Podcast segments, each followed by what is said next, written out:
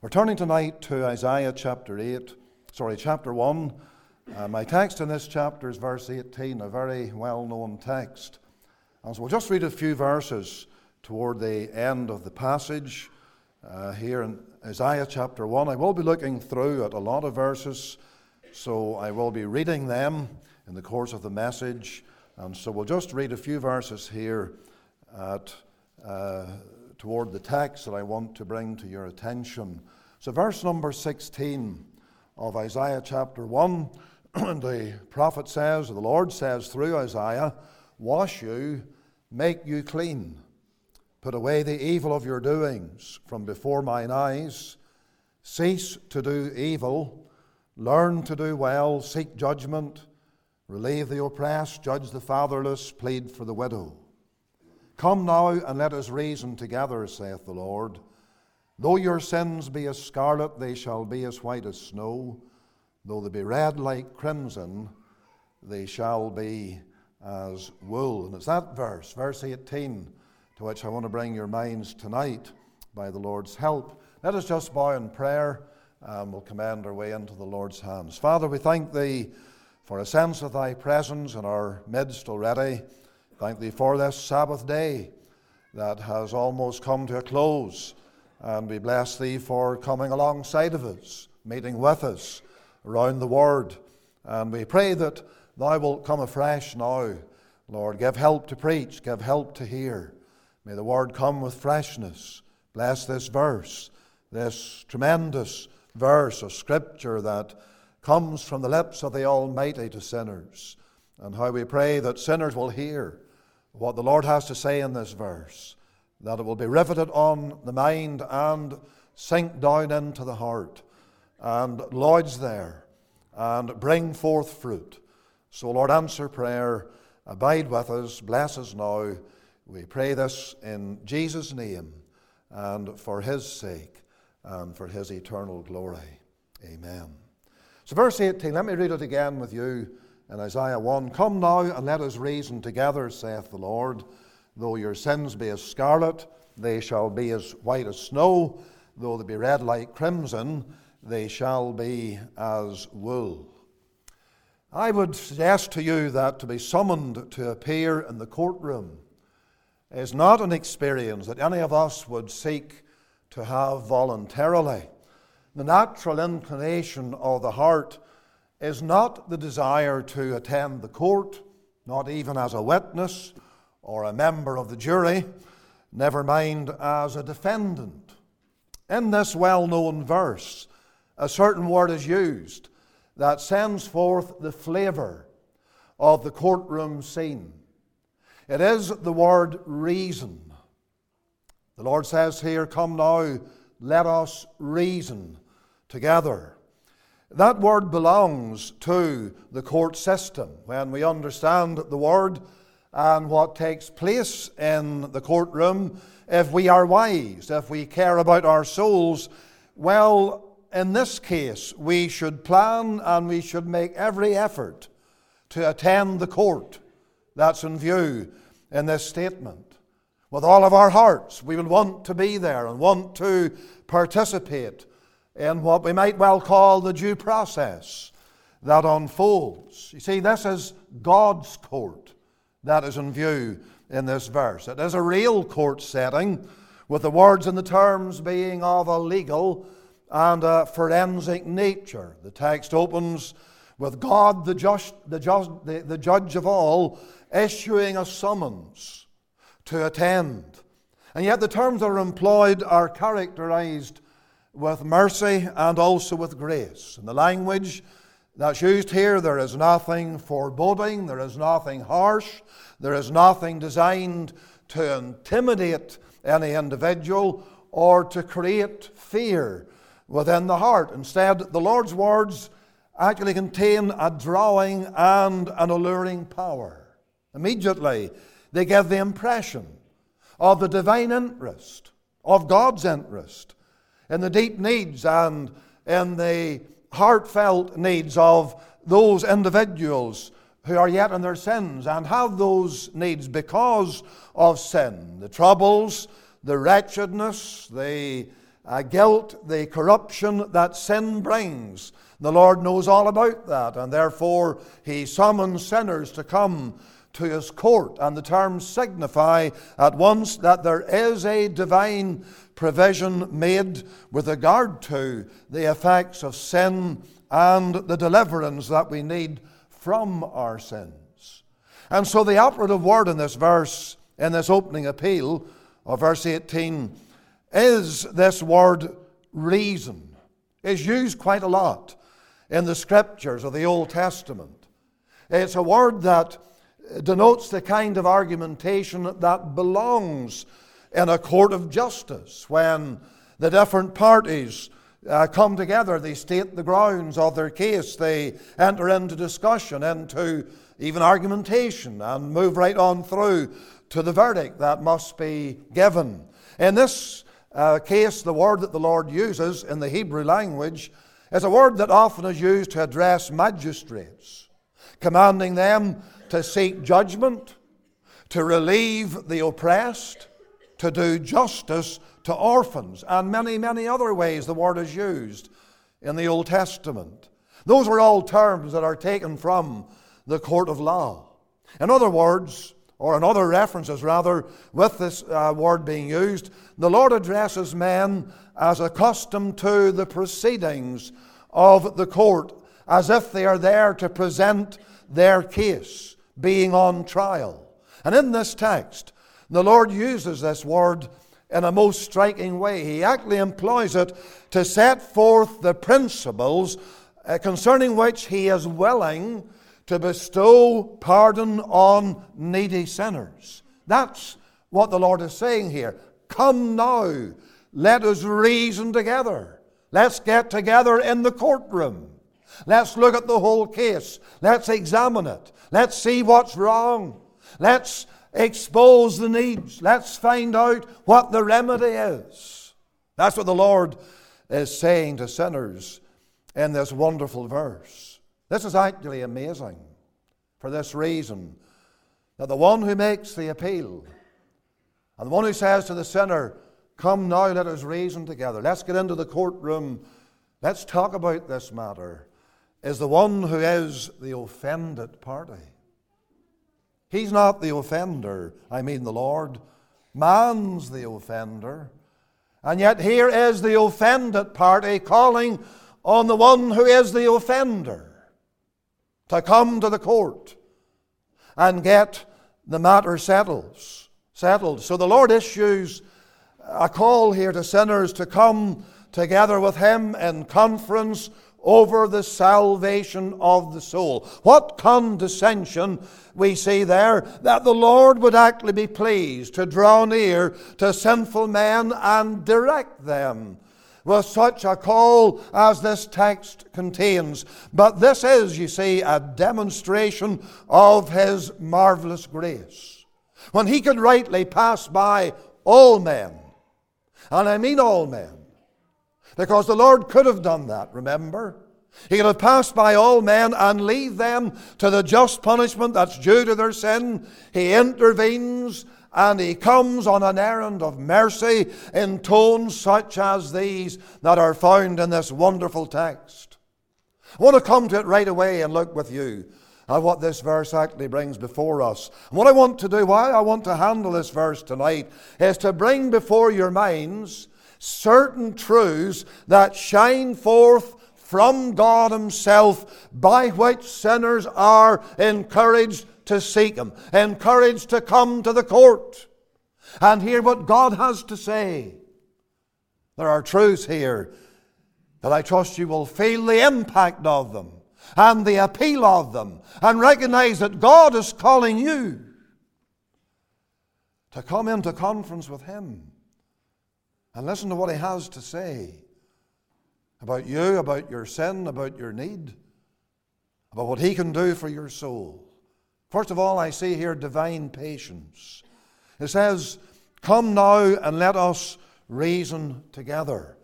And those words reverberate with infinite patience and infinite long suffering when we consider those who are addressed with their identity being revealed right down through the first part of this very chapter, study shows that this invitation given by the Lord is addressed to the most careless, the most unworthy, the most ungodly sinners imaginable. The proof is that the context contains very, very graphic language about sinners, about their state, about their condition, how God sees them, how He views them. And as I said, they are the most unworthy, the most guilty, the most ungodly you could actually imagine. And yet the Lord says to such people, Now let's come together. Come and hear what I have to say to you. And that does emanate with divine patience. Look with me at some of these sinners that are brought before us in this earlier passage. They are unfeeling sinners. If you go right, right back to verse number two, you will see what I mean. He says there, Hear, O heavens, and give ear, O earth, for the Lord has spoken.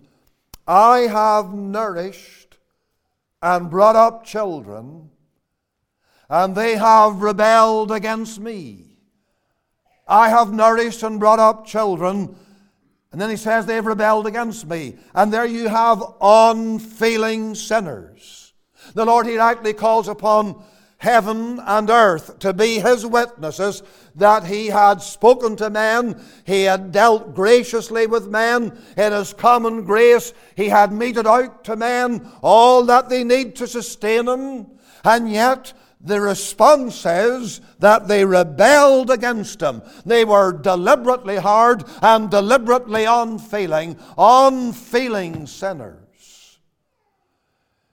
No thought of God, no desire to come to know Him, no desire to respond to Him, to see what He has done in their lives or the ways in which He's provided for them in the natural course of life, no response like that whatsoever, but rather the hardening of their hearts, hearts that are not uh, in any way sensitive toward the Lord, no love for Him, no desire for Him, no feeling for Him, unfeeling sinners, hardening their hearts against Him. My friend, how dangerous that is. How dangerous to be unresponsive to the appeals of God and the mercies of God and the common grace of God. How dangerous is the situation in which you place your soul when you respond in that manner and you're really telling the Lord, I want nothing to do with you. I want my own way. I want my sins. I want to go the way the flesh desires. I have no feelings for thee. Then they are also ungrateful sinners. Because if you look again at verse number two, those words toward the end of the verse once more I have nourished and brought up children, and they've rebelled against me. And there God is saying, just taking it this way, eh, he's speaking here of people who are completely, they are totally ungrateful. He says, I've nourished you, I've brought you up, but you've rebelled against me. You see, from the earliest days, of their lives, many people, and there are some of you like that who sit here tonight, who are exposed to a variety of divine and spiritual privileges. Oh, I know it mentions here physical things, but there are also spiritual matters in view as well in this language. Divine spiritual blessings and privileges and opportunities. Is that not true? has that not been your case? where you have been under many, many privileged situations, where you have been exposed to much of the Lord's long suffering and His instruction, and yet you have not responded in any other way but by being fully ungrateful to the Lord. You see, my friend, you haven't been grateful to the Lord over the fact that a Sunday school teacher or teachers or children's workers or preachers or whoever you care to mention sat down with you and taught you the things of God and instructed you from the scriptures and you memorized the verses that they gave you, but you did it reluctantly. And you sat through their classes or through church services and all you have shown in response is one not only of unfeelingness toward the Lord, but one of ingratitude. Now, it wouldn't be any surprise if the Lord cut you off for that. Because He does cut sinners off for their unfeeling and their ungrateful responses. They're also unmoved sinners. Look at verse 3. The ox knows his owner, the ass his master's crib, but Israel doth not know. My people doth not consider. You take those terms in that uh, third verse, and what is the Lord saying? He's saying that there are sinners who are less moved than the dumb beast. If you feed your cows well or whatever animals you possess, they will respond to it. All you have to do is rattle the bucket, and they come galloping because they know that you're going to feed them. And those of us brought up on that agricultural scene, we, we, can, we can actually see what the Lord is saying here. Instinctively, the ox, the ass, or any other kind of animal that is cared for and looked after. And of course, that's what the farmer wants to do treat them well. Because he knows if he treats them well, they'll respond, they'll put on the meat, and they'll be ready for the slaughterhouse. But the point is, here are mere animals. And the Lord says concerning them, that they know their owner and their master's crib, but my people, those who are human beings, those whom I've nurtured and, and fed and so on, they have absolutely no motion toward me at all. They are unmoved. Unmoved. What man would keep an animal that never obeyed him? Just take the animals here the ox, the beast of burden, the ass another beast of burden, if they turned out to be useless or whatever and wouldn't work, well, he's not going to keep them too long. And yet there are sinners here tonight, and for years, God has put breath in your body. He has put food in your stomach. He has put clothes on your back and all you have done is reject his ways and trample his son beneath your feet and insult the Holy Spirit. Unmoved, as well as ungrateful and unfeeling. But then move on. Look at verse 4. Here we now see that they are ungodly sinners. Verse 4 says, Ah, sinful nation, a people laden with iniquity, a seed of evildoers, children that are corrupters.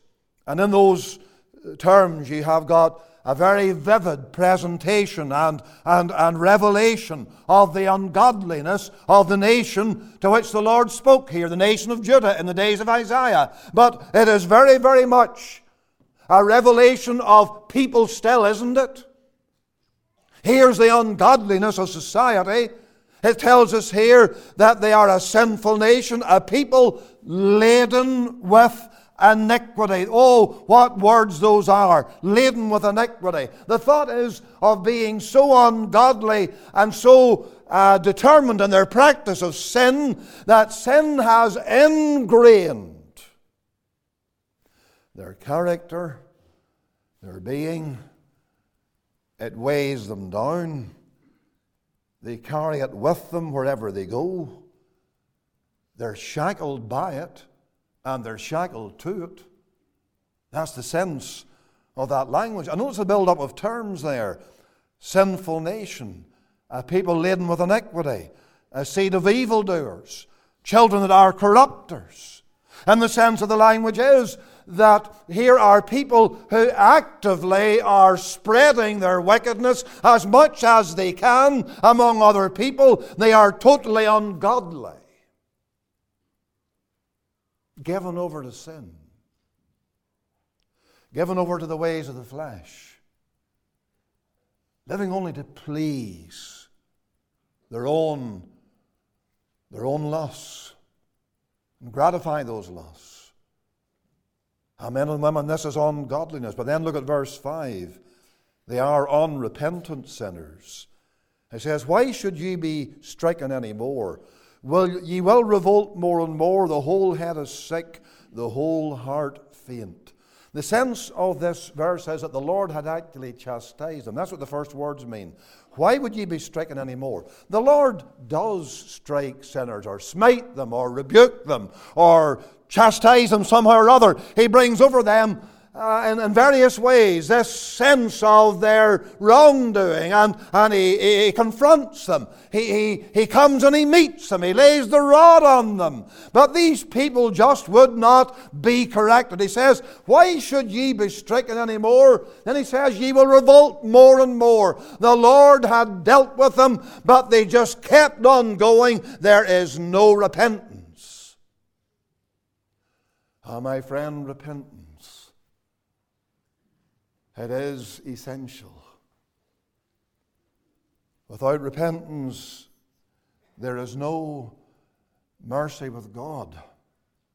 Repentance and, and faith go together. And it's very easy to say, I believe, or I am trusting in the Lord, or whatever term people use, and many do but watch their lives, look at their behavior, and there's no turning away from sin. They still love their sin, they still run after their sin. There is no penitence in their souls at all. They ignore that matter, that issue of the requirement, the divine requirement of repentance from, from sin. Are you still harboring sin?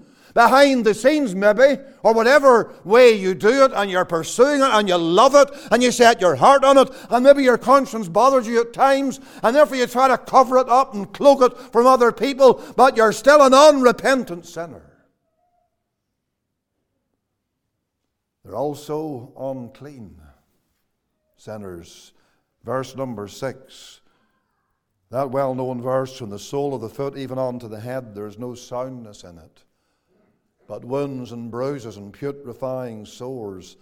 They have not been closed, neither bound up, neither mollified with ointment. That verse is a portrayal of man's awful depravity, the uncleanness of his very being. The whole course of nature polluted and corrupted. My friend, that's why I say when you come to verse number 18 and you read those words, and he says, Come, let us reason together, saith the Lord. He's addressing these people in this context.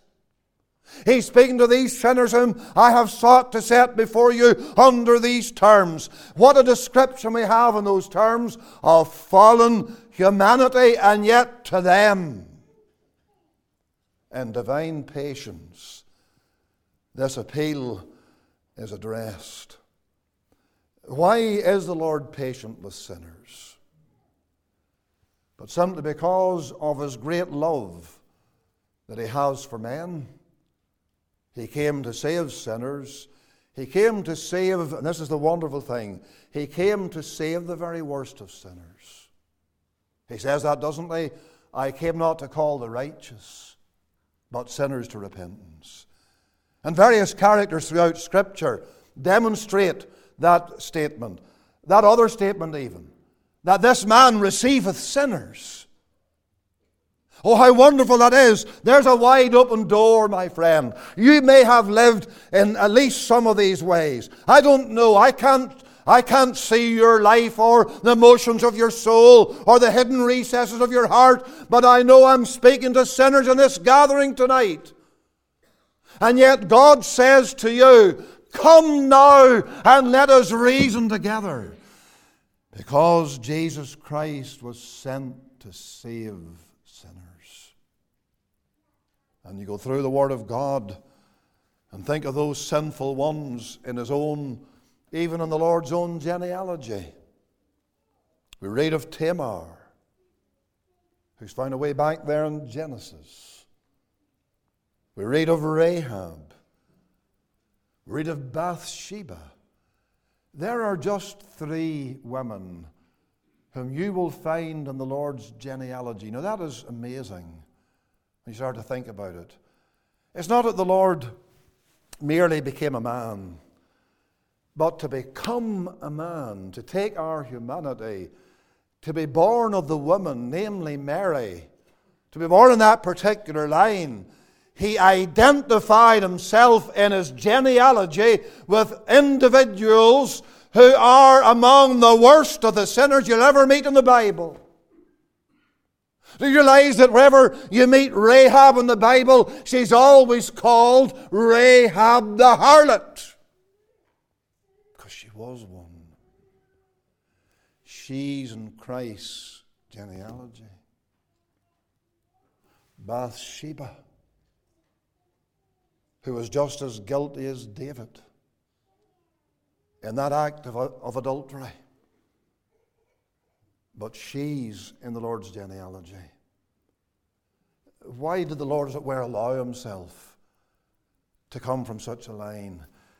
Because he wanted people, whether among the Jews or beyond their pale, throughout the nations, to understand that he came to save sinners. What about the woman who washed his feet? When the Lord saved her, of course. She washed his feet with her tears. She wiped his feet with her hair. But who was she? She was a fallen woman. But God, in Jesus Christ, saved that woman, drew her to himself, and her heart bounded with joy because the Lord had set her free. He had patiently dealt with her, or the woman at the well there in Samaria.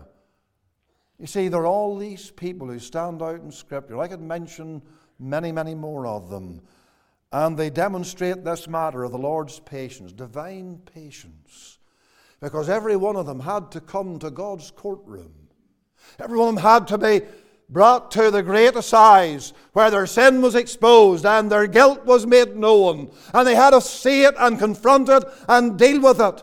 And yet find in doing so that there was mercy with the Lord. Ah, my dear friend, is there no movement on your part?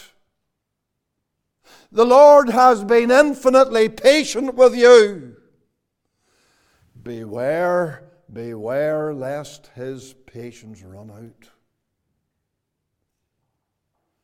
And you find your soul at the last cast away and lost forever. Divine patience.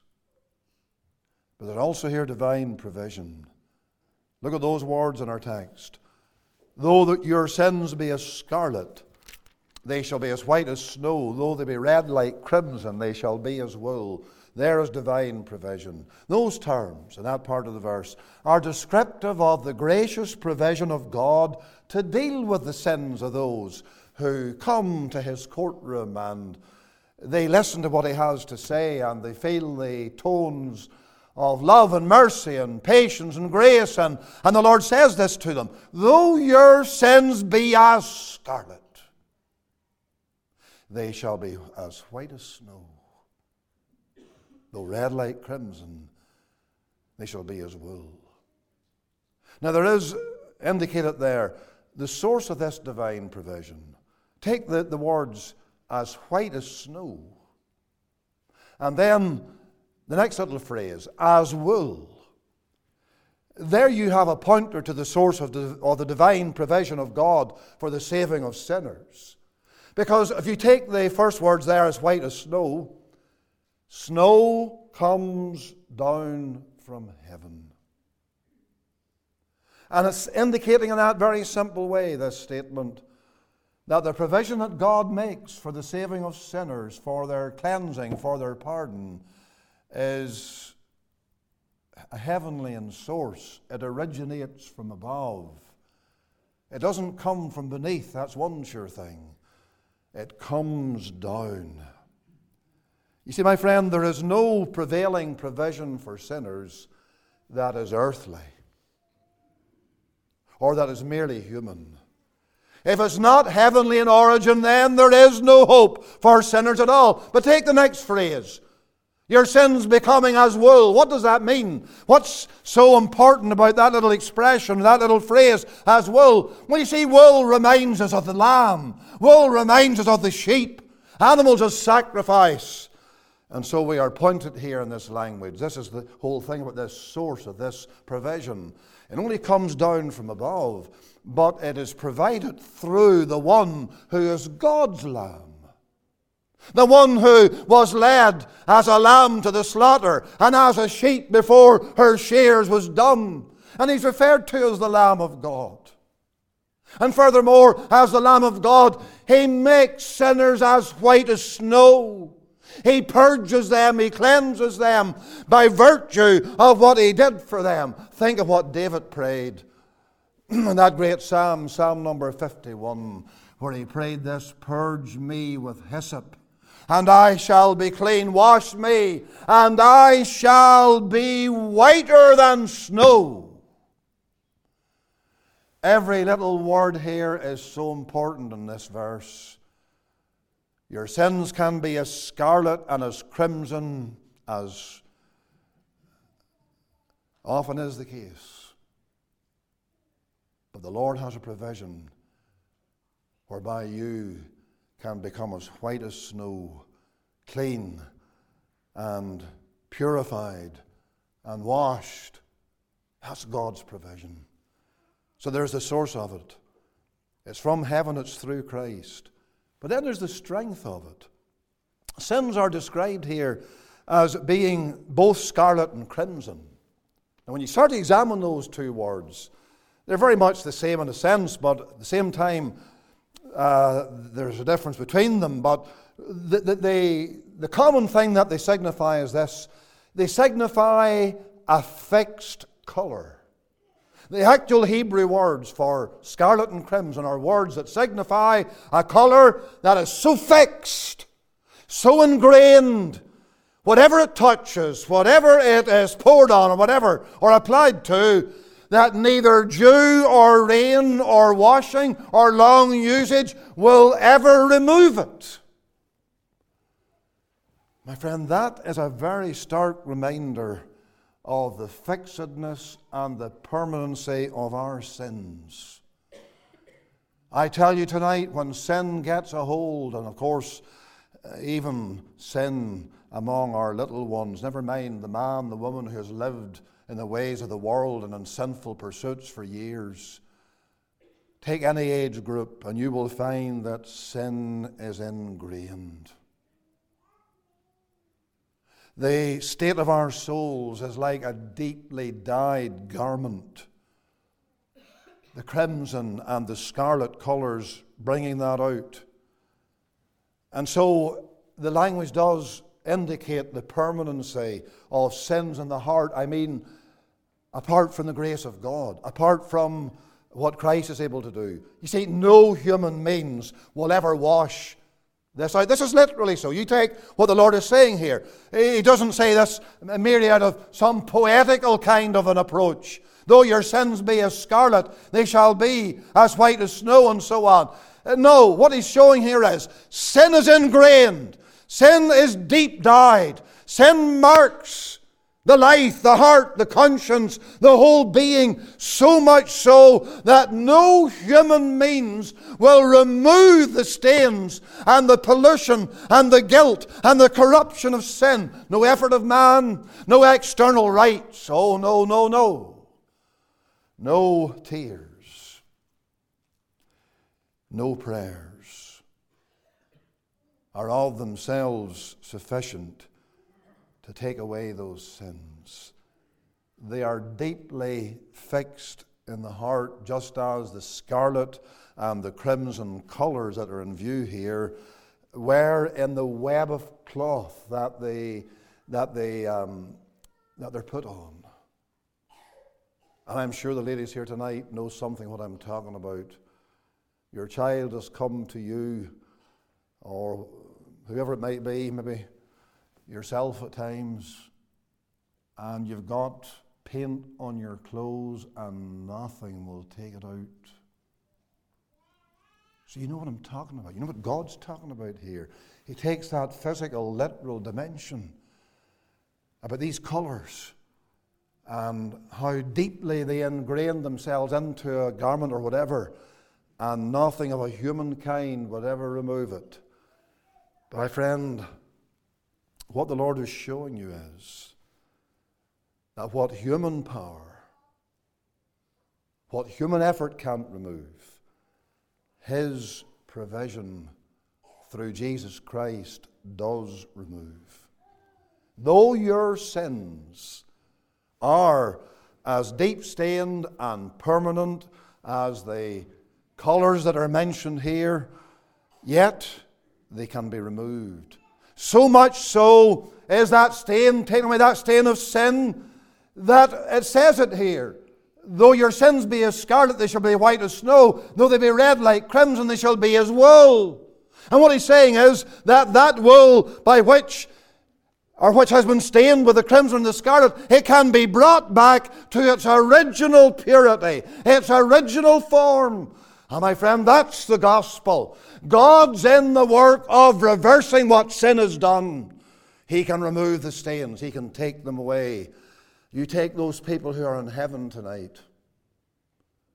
They've reached home. They were justified on earth, and then they were sanctified afterwards and the cleansing kept on working, and the purging, the application of the blood of the Lamb to their souls, to their lives, until when they reached heaven, they were made perfect in holiness.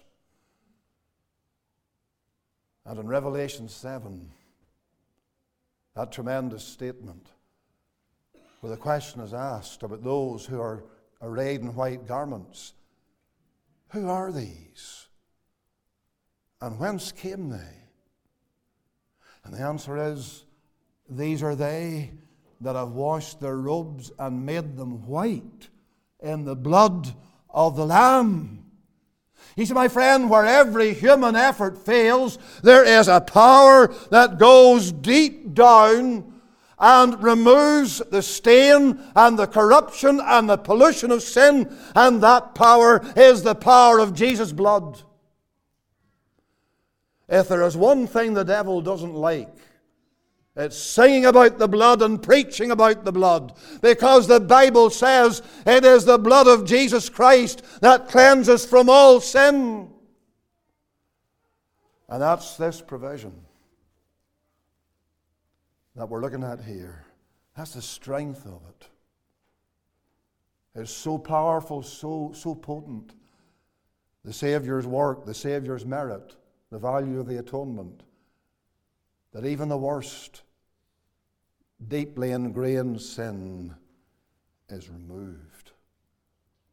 God no longer sees it. He will never bring it up again. It is gone, he says, as far as the east is from the west.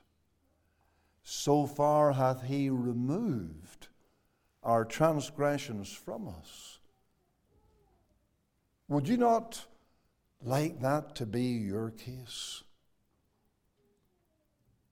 That those sins that stain your name, your character, your life can be removed by the blood of the Lamb. And you know, let me tell you something. There's also here the significance of this divine provision. And it's this God never pardons sin, removes sin I want to get this home to you tonight. Except on the basis of the atonement by which his righteous demands are met and his wrath is satisfied and his justice in all its demands is fully met. He will never save anybody on that Except on that basis, oh, my friend, you're shut into Christ. You're shut into the gospel. If you're ever going to be in heaven, you will never be there apart from the gospel. You'll never be there by your works. You'll never be there by any religious activity. You'll never be there through your church. I don't care what it is, this one or any other church any other religion. You will never enter heaven except through what God is showing you here this provision, this divine provision that brings this wonderful cleansing and purging and justification to the sinner. And I draw your attention as I close tonight to those opening words again, where we have the third quality that arises out of this verse. Yes, there's the Lord's divine uh, patience and divine provision. But look at his divine persistence. He says, Come now. Come now. You see, God's way of salvation is one in which He persists with sinners. Persisting in the sense of urging them to come. He says, Come. But not only that, He says, Come now. You know what He's saying there? I can only mention a few things that the Lord's saying about this divine persistence. He's saying, friend, you have sinned far too long already. Come now. Don't wait anymore. He's also telling you that delay will never leave you any better. You delay and you get worse. You wait and your sin multiplies. The sin is against you. You linger and your guilt mounts up like a huge mountain over your soul. Waiting and delaying and so on will never make you any better. But not only that, come now, the Lord says, because you have no guarantee of any further time. None. Now, my friend, I hope you're healthy and well and you live, whatever it may be, in terms of years. But I cannot stand in this pulpit and say to you, don't worry about it tonight, I'll see you next week. Something like that. I cannot do that. Because I don't know whether I'll be here tomorrow or next week. And I certainly don't know whether you will. And so the Lord says to you tonight, Come now. He's persisting in his appeal to your soul to take, to take action and get to him and get to the fountain opened up for sin and uncleanness and there find the remedy that you desperately need divine patience. He has waited, He has called, He has implored you. Divine provision, all is ready. What you need to be saved is all ready. And this divine persistence, He's still speaking. In mercy, He's speaking to your heart. Obey that tonight. Even now, in the closing moments here, bow your soul before the Lord and cry to Him to have mercy on you, to save you. Let us bow in prayer as we come to the close of this part of our time here tonight. And again, I just say to any here who are troubled and concerned about sin, about your soul, about your salvation, that now is the time to seek the Lord. Mr. Stewart and I are both here, as you're aware. I'll be conducting the Lord's table. He is free to speak to anyone who would like to receive counsel and, and further direction. And so you make that known. We'll go down to the door now, and you just come out there and tell us I, we, we need I need to, to, to talk to you. I need help. It'll be our joy and our privilege to, to do that with you. My friend, take the step tonight. Come to Christ.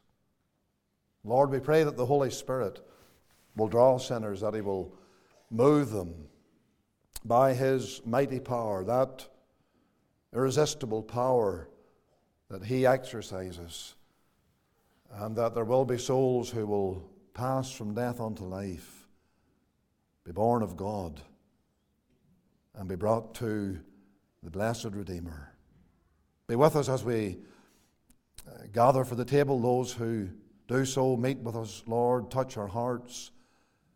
Help many of your people to take this blessed opportunity to remember the Lord and come down among us, we pray. We ask this all in Jesus' name and for his sake and for his eternal glory. Amen.